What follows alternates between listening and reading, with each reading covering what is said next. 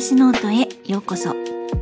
このチャンネルは心や宇宙喜びにあふれた人生にするためのヒントをお届けしています。皆さんいかがお過ごしですか？ゆみです、えー、本日はですね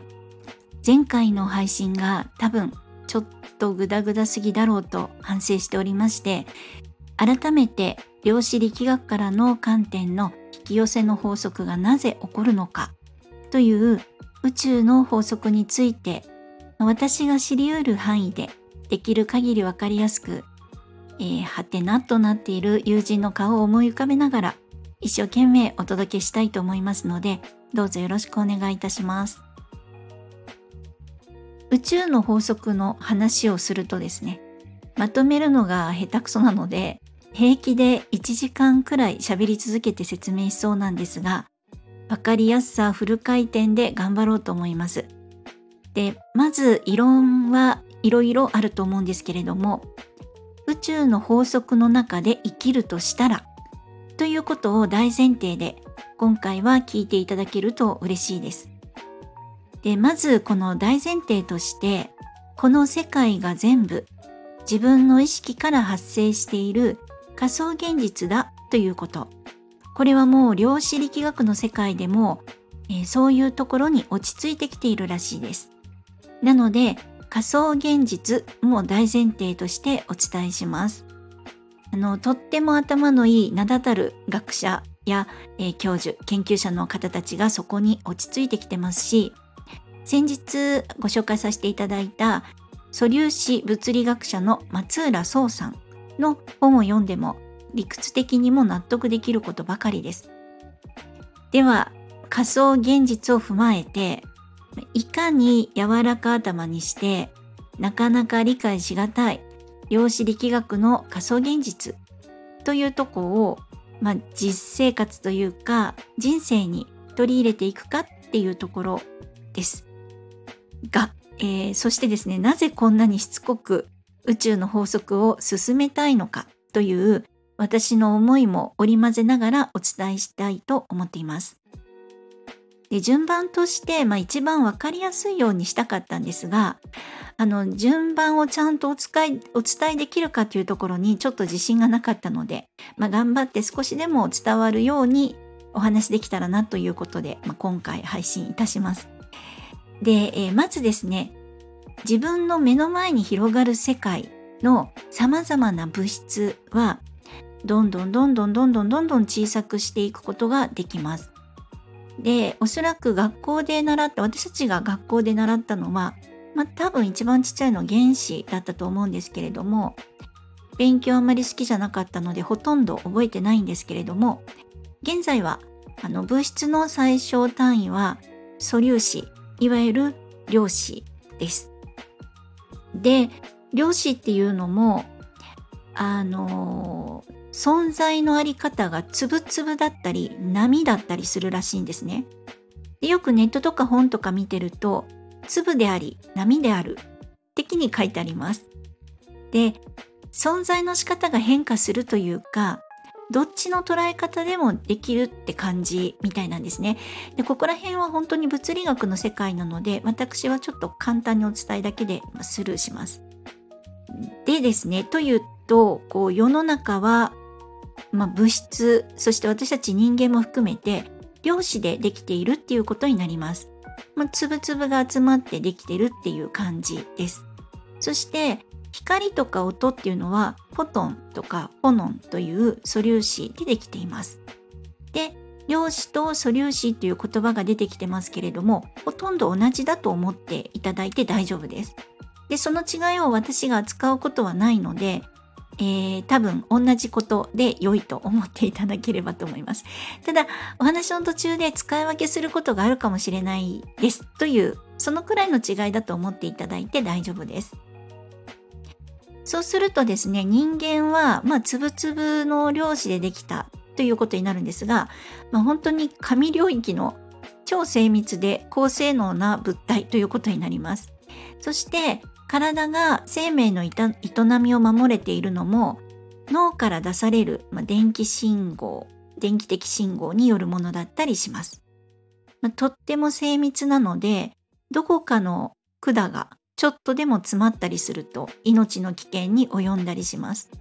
なのでよくテレビでも血液サラサラにしましょうという番組が定期的に配信されてるのかなって思います。まあ、たくさんの臓器がそれぞれの役割を持って特に自分で思考して指令を出さずともですね精密に動いているってほんとすごいなっていつも思いますなんかもう命ってほんとすごくて尊いって感じますでそんなことも含めていろんなこといろんな方面から専門的なことがすごく多すぎだと思ってるんですねそして私はどちらかというと本来はめちゃくちゃエビデンスを求める方なんです。まあ、おそらくこれは、まあ、幼少期のいろんな生きづらさから完璧主義になってしまったっていうのが原因だと思うんですけれどもこの完璧主義も手放しつつあるので、まあ、これからは結構ゆるーく大きく間違えない範囲で、まあ、ちょっと適当なくらいで本当に取り入れやすいものを取り入れるというバランスでやっていこうと思っています。あの だってですねこう多分もうこれから生きていく年数の中で多方面の本質的な学問とか全部を習得したり取り入れたりするのってもうまず無理だと思うんですね。なんか私あのこう日本橋とか大手町とかの丸善とかに行ってこう何回もそのフロアがあるんですけれどももう本屋に入った途端にああ私もう一つのコーナーの本も読み終わらないまま多分命を全うするんだろうなっていつもこうなんか愕然とするっていうかまあ余裕があれば読みたいものもたくさんあるのに多分知らないこといっぱいあるだろうなって思うんですね。でただそういった気持ち多分無理だろうなとかっていうのも全部一旦あ全部は無理だなって受け止めた上で気持ちがいいことと好きなこととか、まあ、信じられそうなところをチョイスしていけたらいいなって思っています。でですねあの全部量子でできているんですがここが肝なんですねまずこれは外せないです目に見えているものが全部量子素粒子でできています。で、えー、まあ光と音ってあんま目では見えないですけれども素粒子ですね。でそしてここからがちょっと専門的なんですが量子って観測されるまで空中でふわふわしている存在っていうイメージなんですね。で観測されてあの簡単に言うと私たちが意思を持って見る観測することで初めて意識したものの通りになるそうなんです。えっ、ー、とここまでは 大丈夫でしょうか？ちょっと難しいですよね、えー、例えばなんですけどもこれ本当にざっくり例えばなんですが試験管が2つあって博士が2人います。で全く同じ物質を使って全く同じ実験をしてたとします。えー、一人の博士はこの試験管の実験結果は絶対青になるって言っていてもう一人はいやいや絶対赤になるでしょという意思を持って実験したとしますそうすると先ほどお伝えしたように意思を持って観測見るということをしますので意識した通りになるんですねなので2人の博士のそれぞれの試験管は青と赤の色違いになっちゃうっていう考え方なんです。で、えー、めちゃめちゃざっくりのお伝えで間違ってる点もあるかもしれないんですが大まかにはこんな感じです。でもう一つ大前提でよく言われているのが観測するまで物事と物質の状態は確定しないって言われてるんですね。なんかこれはコペンハーゲン解釈っていうのみたいなんですが逆の言い方をすると観測した瞬間に物事の状態が決定されるっていうことになっているようです。でまたなんかこう昔本当にあったのかただのこう議論なのかわからないんですが箱の中に蓋を閉めた箱の中に青いボールか赤いボールかどっちが入っているかわかんないとするという実験でアインシュタインはどっちかがもう必ず入っている。初めから決まってるすでに箱の中にはどちらかの色のボールがある。ということ自体がもうすでにこの世に存在しているっていう言い方をしたんですね。なので、えー、観測するまでどうのではないということです。で、もう一方、ボアさんという研究者は、箱を開くまでボールの色はこの世界では決定されてなくて、開いて観測した瞬間に色が決まるっていう言い方をしているんですね。まあ、色っていうか物質も関わってると思うんですけれども、この2人の話って昨日お伝えした「私は嘘つきです」っていうのになんか似てると思うんですね。なんかどっちやねんみたいな。でまとめますと、まあ、量子力学の世界では私たちが意識してみるまで観測するっていう行為をするまで、まあ、もっと言うとそれ以外の時には物質は存在しないということなんですね。まあ、ざっくり言い切っちゃいますけれども物質ではなくてつぶつぶか波でこうまあ空気中というか空間中にいるっていうイメージです。なのでまず世の中の物質は人間も含め全て量子と素粒子でできている。で観測するまでは存在しない。で観測すれば初めて姿を現す。見るという行為により初めてその場所を確定するという考え方なんですね。これがもう量子力学とはという世界です。ということはですね、ハッピーな思考で物事を観測するという癖をつければ、思った通りのことやものを現実化できるということが物理学の、まあ、世界で証明されているっていうことなんですね。まあ、これはちょっと話がこう跳躍しすぎなんですけれども。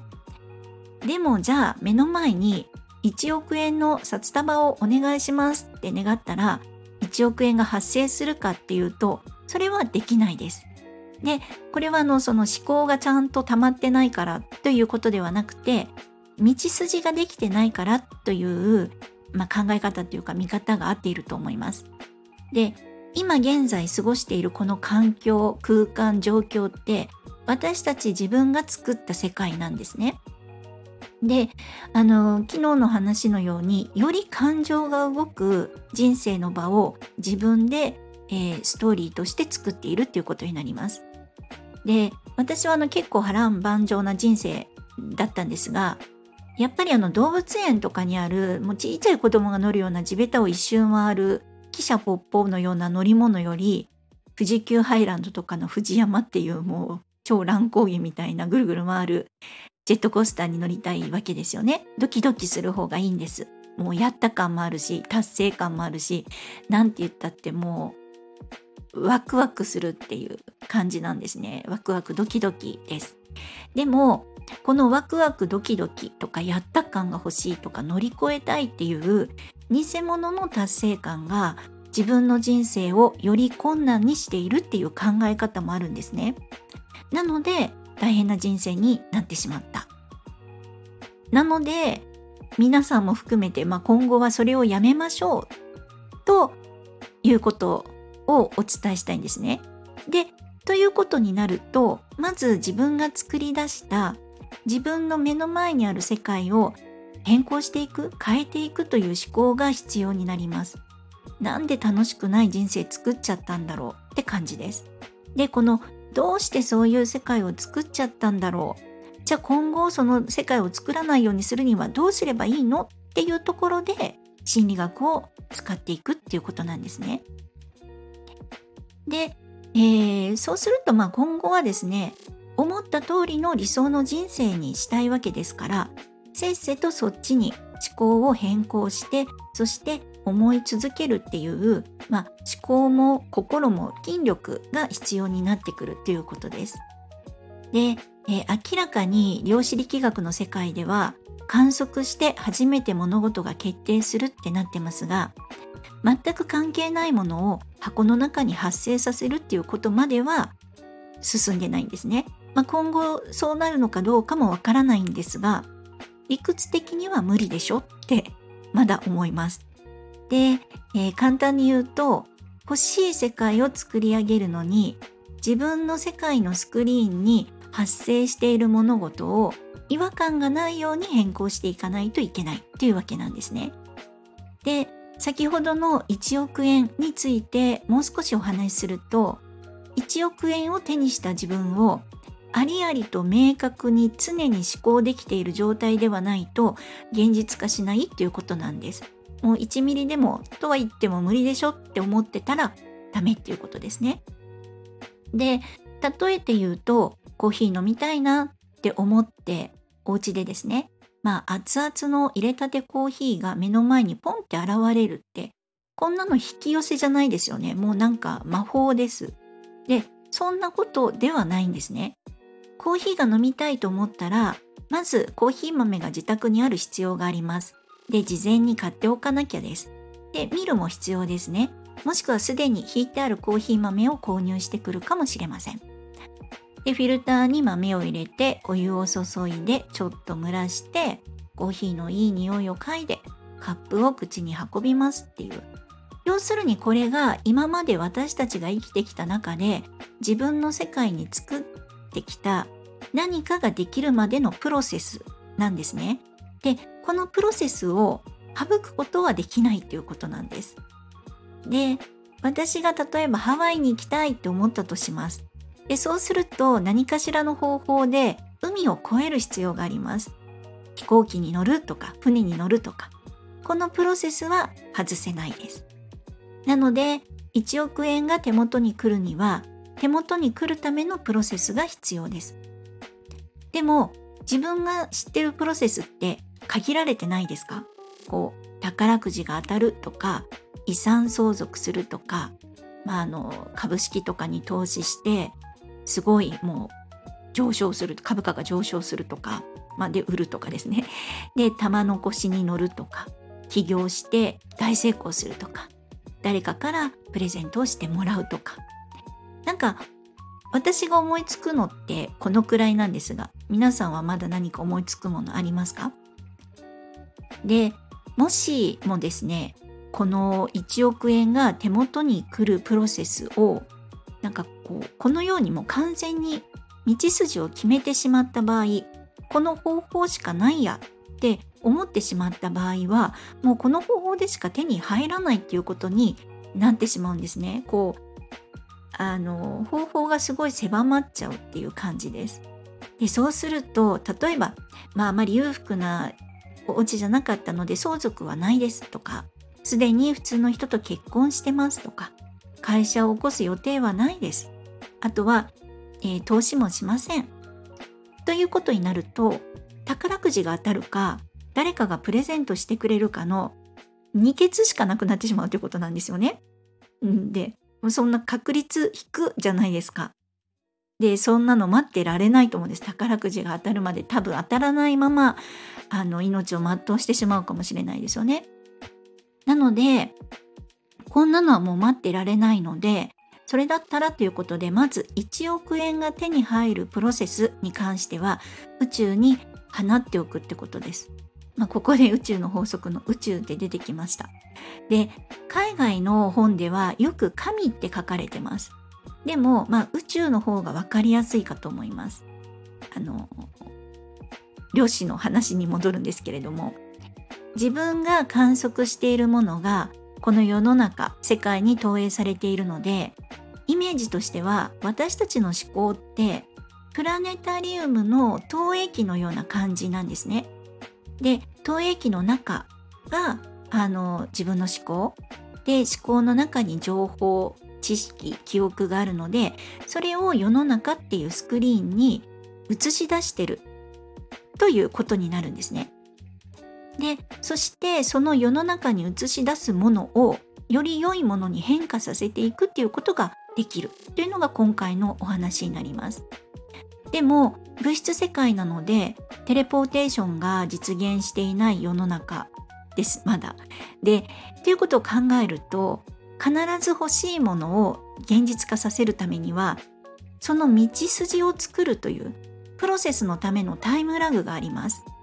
でそれまでの間によどみなく欲しいものが現実化するということを、まあ、投影機で投影させ続けないといけないです。なのでまあ、今まで私みたいに大変な人生だった人は投影機の中身情報がですねホラーだったりアクションだったりミステリーだったり悲劇だったりっていうそんなもうドキドキするようなシナリオを書いてしまっていたっていうことになります。ではそのシナリオを変更しようかなということです。まあ、例えばパートナーが欲しいってなりましたら出会う場所に行かなきゃいけないですよね。あとは友達とかに誰かいないかな私今一人なのって発信しないといけないです。なんか紹介して紹介してとかですね。ではないと本来は出会えないですよね。急に夜こうコーヒー飲みながら本読んでゆっくりしてたらなんかパンツ一丁の男性が目の前に現れたりしたらもうホラーですよね。すごい嫌だと思うんですよ。多分イケメンでも。もおかしいなことになっちゃいます。なので現実化するにはある程度のタイムラグとそれなりの道筋があるっていうことです。でも道筋は自分では決めないこと。ちゃんと宇宙に放っておけば最善のプロセスで叶います。でちなみに私は今タイムラグ中です。で宇宙という言葉が出てきましたがあの私宇宙なんですね。私一宇宙です。一人一宇宙。で私がプラネタリウムの投影機のそもそものその投影機本体というイメージですね。自分一人の世界で自分の思考と情報が世の中に映し出されている。と考えます。でそしてその私っていうのは本来は大きな宇宙の存在で大きな宇宙そのものという考え方もできます。あのエッグハルト・トールさんは大いなる存在って言っています。で力を制限しているのは実は私たちでその制限されている力の中で喜怒哀楽を感じたいから無力な人間として存在してみたかったという考え方もされています。だから人間として生きる中では苦しみも悲しみも嬉しさと同じようにもう全部喜びだと。で様々な感情を体験するために経験するために大いなる存在から分離して、えー、まあ、大いなる存在の時の力を忘れてしまって生きているっていうお話なんですね。まあその大いなる存在とか宇宙というものに制限は本当になくて欲しい見たいもう全て瞬時に満たされるんですよね。なので乗り越えたいとかやってみたいとか見てみたいとかそういうのがもう全くないんですよ逆に。なのでまあある意味満たされすぎっていうのはつまらないという感じでしょうか。なのでまあ本来は私たちの力は無限だけれどもこの地球という星に人間として生まれてきた時に無力という設定をしたという考え方になります。まあ早くですね本来の無限の力を思い出して人間として生きる中でより楽で楽しく生きていけるようにしましょうというのが引き寄せの法則とか思考が現実化するという宇宙の法則になります。でこの宇宙の法則を考える時に現代物理学の量子力学がある意味エビデンスになるねっていうことが話したかったんですがもうおそらくちょっとなんか難しいというよりもなんかありえないっていうか不思議すぎてわからないっていう状態の方も多いと思うんですね多分。で今回のお話の中に、まあ、漏れてる部分が多々あるかもしれませんあと大切なところが抜けてるかもしれませんでそしてやっぱり今回もですねちょっとまとまらず、まあ、グダグダ感が残っているんですがまあ頭柔らかく浸透できるようになるまでこうもみもみしながらですねゆるりと繰り返しお伝えしていければなと思っています、えー、今日も本当にボリューミーですみません。そして最後までお聴きくださり本当にありがとうございました。皆様良い時間をお過ごしください。